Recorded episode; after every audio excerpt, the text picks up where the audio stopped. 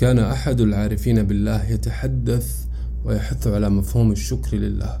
فاعترضه أحدهم وقال أنه أعمى وأنه عانى في حياته كثيرا.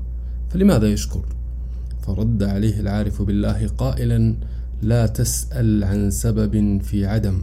لم أفهم ما قاله العارف ولم يبينه.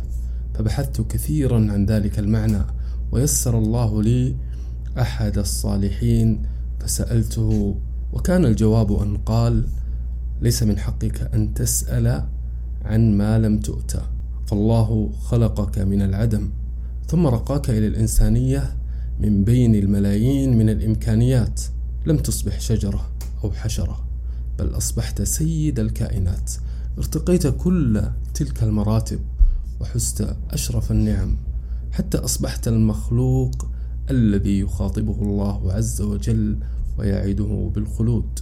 وكل مرتبة ارتقيتها أيها الإنسان في عالم الإمكانات يجب أن تشكرها. فالروح مرتبة بحد ذاتها يجب أن تشكر.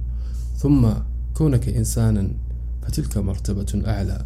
ثم كونك قد بينت لك الهداية فتلك أعلى وأعلى وهكذا. لكن الإنسان ظلوم جحود فهو يقيس على ما يراه. ولو رأى إنسانا بجناحين لطالب بهما ولاغتم لنقصهما فيه ولنقص شكره لظنه أنه يستحقهما. ولكن في الحقيقة لا أحد يستحق شيئا إنما كل شيء نعمة وفضل ومنة من الله. إن الشعور بالاستحقاق ينافي شكر الله. قال صلى الله عليه وسلم انظروا إلى من أسفل منكم ولا تنظروا إلى من هو فوقكم. فهو أجدر ألا تزدروا نعمة الله عليكم أو كما قال صلى الله عليه وسلم. فالقناعة شكر والطمع نكران. فاقنع بنعم الله واشكرها لتزداد. فقد جعل ربنا سبحانه الشكر غاية أمره وشريعته وهدفا أسمى من خليقته. والله أخرجكم من بطون أمهاتكم لا تعلمون شيئا وجعل لكم السمع والأبصار والأفئدة لعلكم تشكرون. وما خلقت الجن والإنس إلا ليعبدون.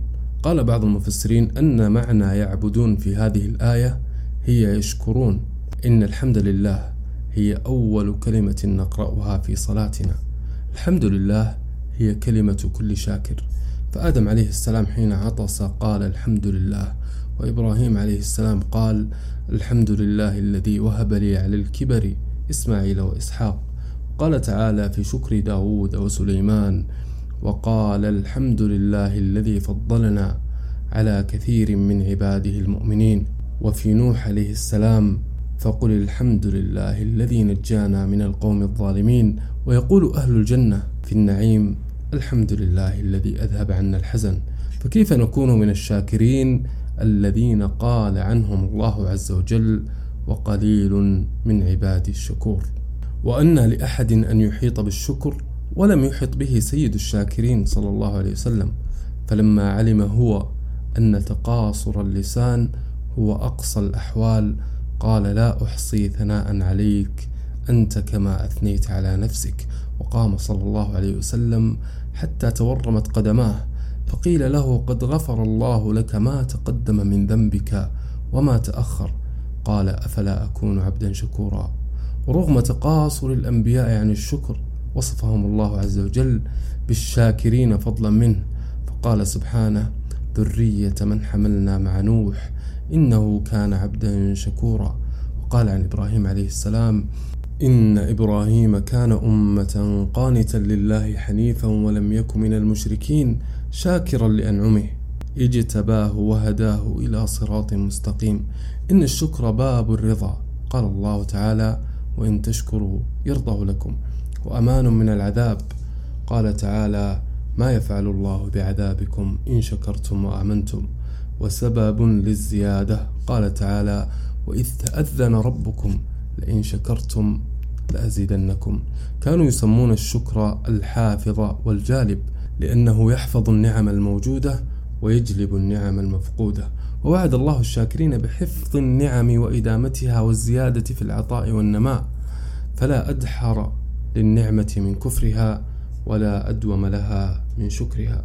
وشكر النعمة يكون بثلاثة أمور ظهور أثر نعمة الله على لسان عبده ثناء واعترافا وعلى جوارحه بالطاعة وعلى قلبه بمحبة الله. وما بكم من نعمة فمن الله فالصحة والعافية من الله والمال والبنون من عطائه والصلاح والتقوى من توفيقه. ومن عرف ذلك حق المعرفة تواضع لله وذل وأيقن أنه لا حول ولا قوة له إلا بالله عز وجل.